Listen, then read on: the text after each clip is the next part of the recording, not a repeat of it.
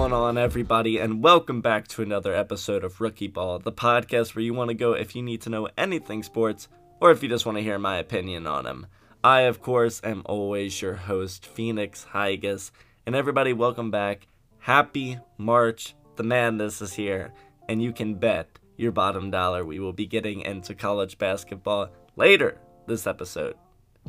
The first thing we gotta talk about is, of course, the MLB. Now, I always talk to you guys about how much I pride myself on giving you guys the most latest news as recent as I possibly can, and that is why I'm recording this on Tuesday morning.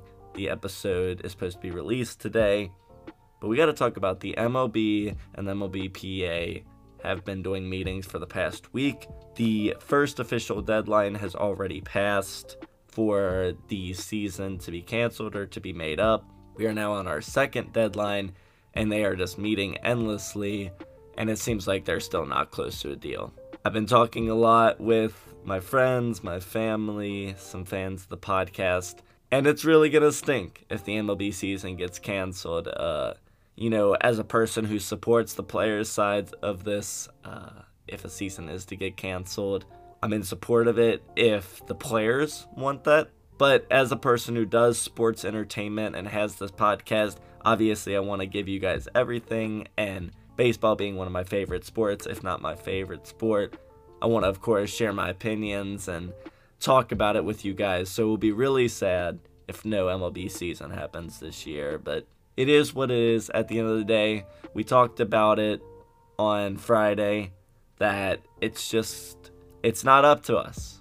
It's up to them to decide if an MLB season will happen this year. If it does, I'll be happy as long as it's playing by what the players want. So, just a super short snippet. Don't really want to get into it. I just hope that an MLB season happens this year so that I can enjoy so that I can enjoy some games. I was hoping I'm gonna be visiting Cincinnati during the summer that I get to see some Reds games. Maybe I get to go out and see some Rangers games eh, down in Texas. But that'll be for another day.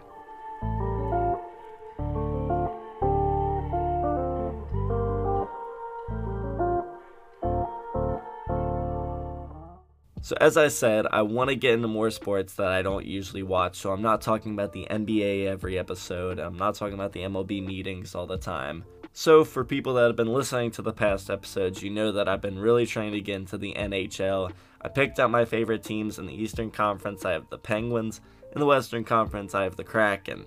I've been trying to watch their games. I've been trying to watch other games, looking in the news. Obviously, most of the news has been consumed by Russia and Ukraine right now. And I feel that I am ready to make my NHL playoff predictions, although the season has really only been like a month and a half in so far, and they probably still have half the games to play. I want to make my predictions. So even though I said the season just began on January 13th, the playoff field is almost completely set in terms of probability odds of a team getting in or not. Really, the only teams fighting are the bubble teams and the last seeded teams. Most of the other stuff just happens to be rankings based on how their seeding will go. Now, going from top to bottom, the favorite, it seems like so far in the NHL this season, is the Colorado Avalanche. They have the best record in the NHL. It seems like every probability odds has them at least making the Stanley Cup finals. And I apologize I couldn't just do this off of preference of watching the games. Obviously, I have not seen every team play, and a one game sample probably wouldn't be the best for an analyst to go in on.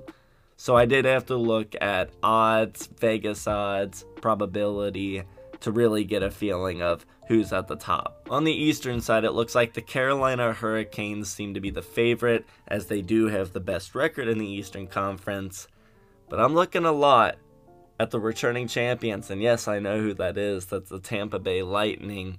Now, I did know this through research, but I knew it before that because it was a big thing that Tampa Bay had won two championships in the same year with the Buccaneers and the Lightning both winning. A great year for Tampa Bay. It seems, especially with the Eastern Conference, but also with the Western Conference, that there's a top five or six teams, and then everyone below them just seems to be in the playoff hunt. Now, the top seven teams in the Eastern Conference are decently close, uh, with first place having 37 wins and seventh place having 33 wins. It's not that small of a margin. But then you go to the A seeded team, the Washington Capitals, who sit at 28 wins. Obviously, that's a four game split between first and seventh, and then a five game split between seventh and eighth. So there seems to be a big divide between the actual contenders in the Eastern Conference and the pretenders, the guys that are not going to be making it. And that's why it seems very heavily that Washington and the probability odds was not favored to even get close to the Stanley Cup. But it is interesting. You know, I've watched other sports, I've watched the NBA, the MLB, the NFL, and it never seems like this early in the season that the playoffs are already set.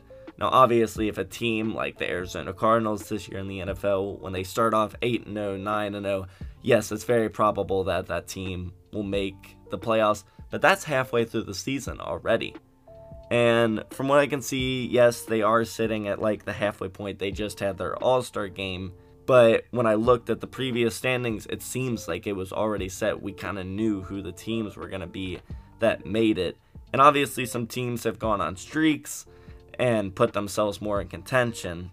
But it's interesting. I think the NHL is a little more favorable to the favorited teams. Now, that being said, in the Western Conference, things seem to be a little bit closer in terms of the bottom teams. Obviously, you have your favorites, such as the Colorado Avalanche. Now, in the Western Conference, it seems super solid who the best team is here. Colorado, as I talked about earlier, sits at 39 wins, and the second best team the St. Louis Blues sit at 32 wins. That's a seven game difference. And the lowest team, the eighth seeded team in the Western Conference, sits at 29 wins. So only a three game difference between second and eighth, but yet a seven game difference between first and second. So in the Eastern Conference, it seems like more of this battle between seven of the eight playoff teams, to whereas the Western Conference seems more like one team is very solidly the winner here, while the other seven teams are just hoping for a miracle. And even then, once you look into the in the hunt race in the Western Conference, it seems like outside of the Edmonton Oilers, all the other teams are almost out of it at this point. Obviously, in standings wise, they can mathematically make it, but stats wise, the difficulty of schedule, it seems like these teams are basically set. So I kind of get this this feeling right now that I saw in the AFC versus the NFC this year and I see in the future of the NFL to whereas on the AFC side we see a lot of competitors. We see the Bengals, we see the Chiefs, the Bills, Obviously, Justin Herbert with the Chargers will soon be a threat. And with the NFC this year, obviously the Green Bay Packers were the best in the regular season, but when you look at straight up talent of a team, the Rams kind of dominate, and we saw that throughout the playoffs. Their star power came through at the end of games and won them a Super Bowl. And when I'm looking at the NHL, I see the same thing. I see in the Eastern Conference, which we'll call the AFC, seems to be very competitive. Seven of the eight playoff teams are within a three to four game win margin, and it kind of feels like anyone can take it. With the Western Conference being the NFC, there's a team that's clearly more talented, that has more wins by a large margin, and most likely will be clinching the first seed in the next coming weeks in the Colorado Avalanche. So, to make that comparison, it makes it a little bit easier for me to understand the NHL, to truly grasp who are the favorites. That being said, with all of that info that you just gathered from me and my very light knowledge in the NHL, it is time for me to make my Stanley Cup predictions. Now, I have no idea who to go with in the Eastern Conference. So I'm going to start off in the Western Conference where I feel like I would be dumb not to take the Colorado Avalanche. They're dominating in terms of standings. It seems like it seems like they're just better than every team in the Western Conference. So I'm easily going to take the Colorado Avalanche. If I was a betting man, I'd take them. But in the Eastern Conference, now obviously, when we picked out my teams, the Pittsburgh Penguins were my team in the Eastern Conference, and it seems like they most likely will make the playoffs. But you have the returning champs in there, you have Carolina in there with the best record, and you have Toronto in there, which Canada is is hockey's national place, you know what I mean? Who I'm rooting for in the Eastern Conference to make the Stanley Cup Finals obviously will be the Pittsburgh Penguins. But if I were to be a betting man, I'm going to take Tampa Bay. I think they go back to the Stanley Cup Finals. Do I think they win? No. Colorado just looks too good. But I'm going to pick the returning champs to make it back to the Stanley Cup Finals and play the Colorado Avalanche, which I have Colorado winning in. So, hey, we just did like a 12 minute segment on the NHL. And there will be more to come as I learn the sport more and more, as I learn the players, and especially with only 27 to 29 games remaining for each team. I cannot wait to get in the playoffs where I can focus on specific teams and specific players. So I hope you guys are ready for the NHL to become a more prominent category in rookie ball.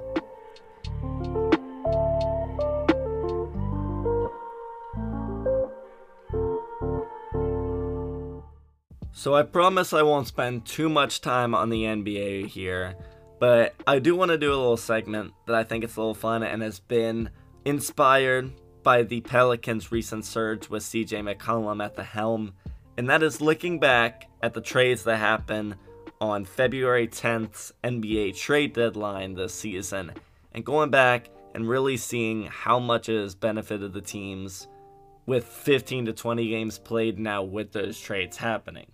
Obviously, we got into this one a little bit last time, last episode, and that is between the Sixers and Brooklyn.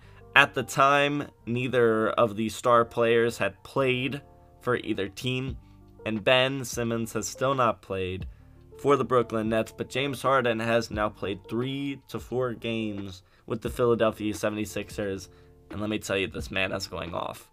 This man is turning into the James Harden of old and is playing at an MVP level beside his actual MVP candidate teammate Joel Embiid. And Philadelphia looks scary again all of a sudden. And it's questionable. I said last episode that Philadelphia would probably not make the championship still with James Harden, and all of a sudden it looks like they might. I don't know. It's it's weird. I don't really know how to feel about it. But James Harden is playing super well on Philadelphia. It'll be interesting to see now that Kyrie gets to play a few more games. It seems like not really. Uh, but Kevin Durant will be back eventually, and Ben Simmons will be back, and that'll be very exciting to see how the Brooklyn Nets play that one. Now, when I say looking back at the trades, I'm looking for the trades that have already made an impact on the team, whether it be negative or positive. And so there are trades such as the Kristaps trade for Spencer Dinwiddie trade that haven't made monumental moves in the franchise. But one of them that I did not expect to make any difference has seemed to possibly make uh, a decision for the Charlotte Hornets, who acquired Montrezl Harrell from the Washington Wizards, and since then, the Charlotte Hornets have been on a big losing streak, losing nine of their last ten, I think, and they lost to Detroit, which is bad. But Charlotte doesn't look good and it's ever since they made this deal. Now, I'm not saying that Ish Smith and Vernon Carey Jr. were carrying the Charlotte Hornets team, but it seems Montrezl Harrell is more hurting this team than helping this team. So, I don't think the Wizards won this trade in any way because I think Harrell was actually helping them when he was on the Wizards. But I'm saying that the Hornets definitely didn't win this trade. One of the dumbest trades I've seen happen so far is the Spurs trade to get Goran Dragic, who they immediately released and let the Brooklyn Nets pick him up, which was one of the dumbest things I've ever seen. They basically traded Thaddeus Young, Drew Eubanks, and a second round pick for a first round pick and some cap space, which I don't think of the Spurs as a team to go out and get a huge free agent.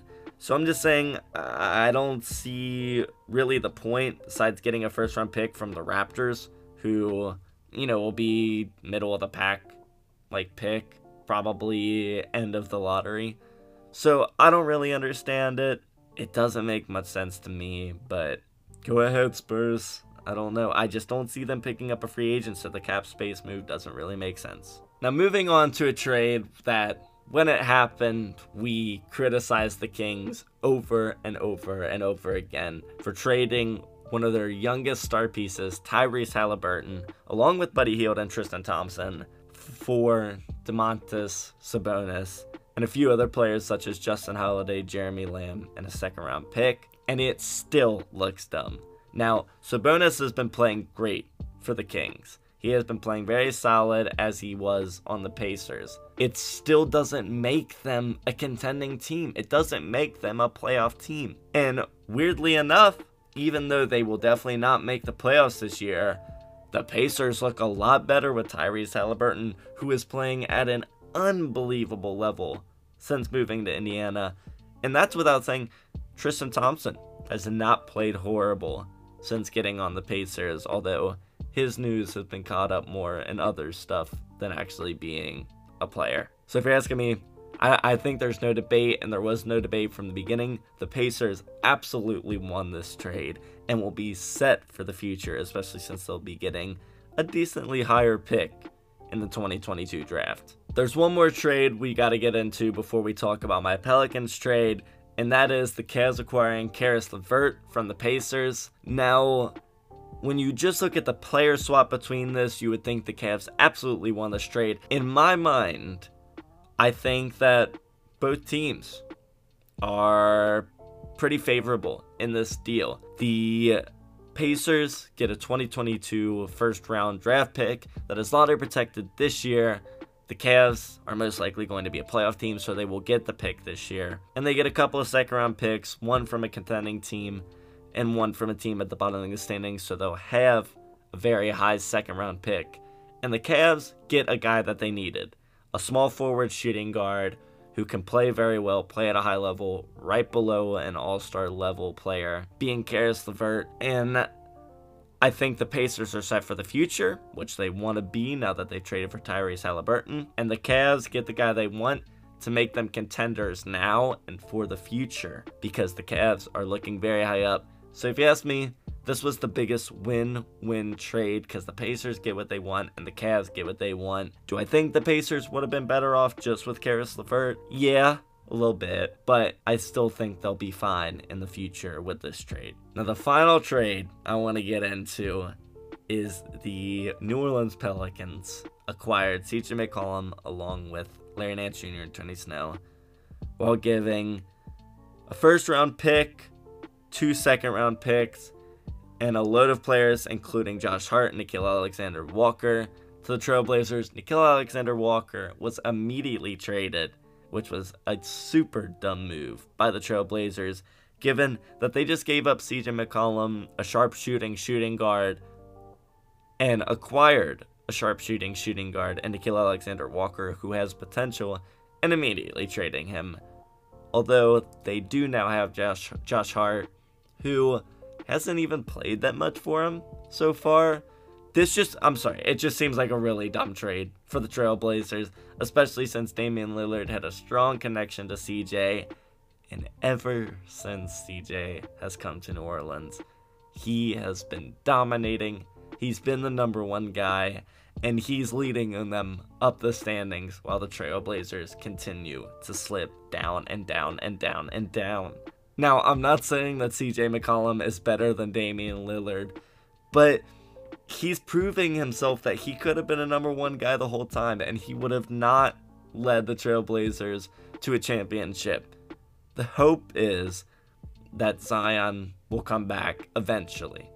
And I understand it's looking like he's pulling a James Harden. It looks like he's pulling an Anthony Davis. But the hope is that one day Zion Williamson will come back and will play alongside CJ and Brandon Ingram.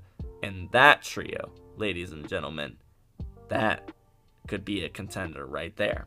But that is for us to see. I'm really happy that I get to enjoy watching Pelicans basketball again. And I hope the NBA continues to do what they're doing because it has been very exciting to watch. And I can't wait for the playoffs. But it is March, ladies and gentlemen. And although the NBA is very exciting, this month, even though it doesn't actually start really most of this month, this month is for a different type of basketball. I'm talking about college basketball, ladies and gentlemen. Obviously, we saw March Madness during the 2021 year, but it just it it didn't feel right. There was no fans. They add so much, and and the same with the with the NFL season with the with the Buccaneers winning.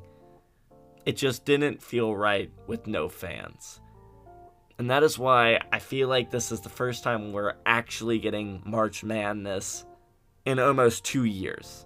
So obviously the bracket is not set yet, but that does not allow us to talk about teams that we need to watch that are on the outside, my prediction for the national champions, and my four number one seeds.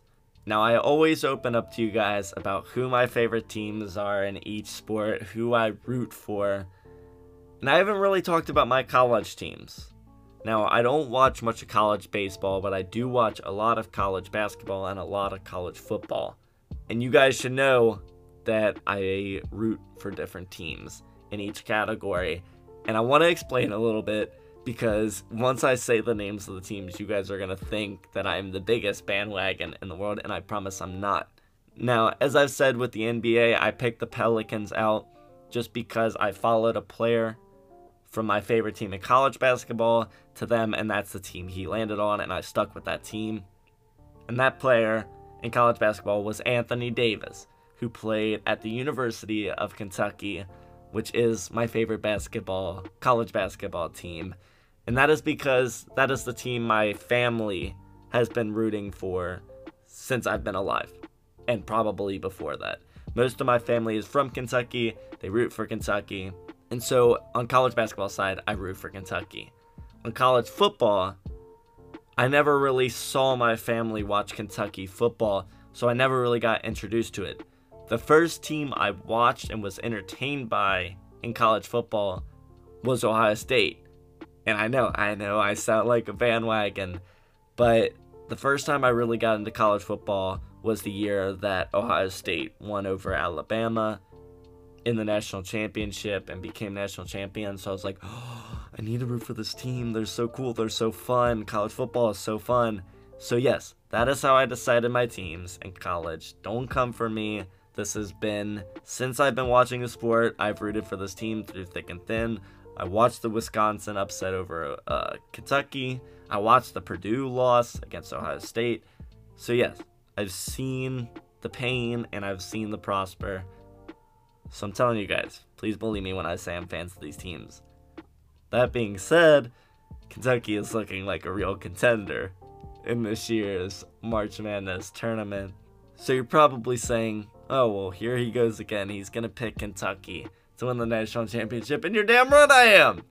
You're damn right. I'm going to pick the Kentucky Wildcats to win the national championship this year. They have the second best odds. Why would I not? And the team with the number one odds, the Gonzaga Bulldogs, of course, just lost to St. Mary's. And I know Kentucky just lost to Arkansas, but Arkansas is a ranked team. Arkansas is the top 10 team.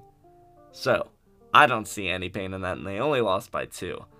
Gonzaga lost to St. Mary's. So you're damn right that I'm picking the Kentucky Wildcats to win the national championship, and I ain't wavering off that until I see the seedings. I might change it then, but I hope not. So even though I have Kentucky winning the national championship this year, there will obviously be teams in their way, and some of them will be higher seeded teams that a lot of people will not pick to go all the way that could really endanger a top team making the Final Four and eventually a national championship. And one of them is a bit of he's a it's a four or five seed, but I think Ohio State is very dangerous when they're playing at their highest. They were at one point ranked in the top two. They might have been number one, but definitely at the highest, they were number two this season. A lot of people are saying that they're not contenders now because they're a little banged up. They're not playing as well. But I'm here to say that once a team has played well, they can always play at that level. So, no matter what seed Ohio State lands in, they are a dangerous team to play in March Madness this year and could make a run as a 4 or 5 seed towards that Final Four spot. But the two teams that I feel are very dangerous as higher seeds in this March Madness bracket, one being a team that not long ago was a Cinderella story and continues to always be one every time they enter the tournament, that being Loyola Chicago. Sister Mary is always watching them, whether she's on the court or not. Loyola, I got to see them play live in an Elite Eight game versus Kansas State and Atlanta, Georgia one year because I bought the tickets thinking that Kentucky would beat Kansas State, but they didn't. So I ended up just watching Loyola Chicago beat the crap out of Kansas State, which felt a little nice because it was a little bit of a revenge game. And so for that fact, I always root for Loyola when they make the tournament, and they did again this year. And it seems like they're going to be dangerous. It seems like they're uh, the 11 seed pick that everyone's picking. It always seems like there's one 11 seed that beats the 6 seed, and a lot of people are looking to Loyola to beat that. Now, an 11 6 matchup, funny enough, I'm going to talk about the 6 seeded, most likely. Obviously, they can move up based off how they play the rest of the season. But right now, it's looking like Arkansas, who obviously just beat Kentucky, is looking to become the number 6 seed, most likely, in that area, 4 to 6.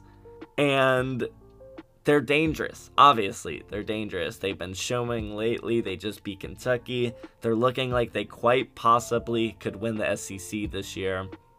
It's between them, Kentucky, and Auburn. And it'll be interesting. It'll be interesting to see some of the SEC teams. Obviously, the SEC dominates football, but they're also very good in basketball, along with the ACC and Big Ten. I don't know. I like those three teams as teams to whether later in the bracket or immediately in the bracket make some shocking upsets. Obviously, Loyola would be a shock in no matter round of the bracket.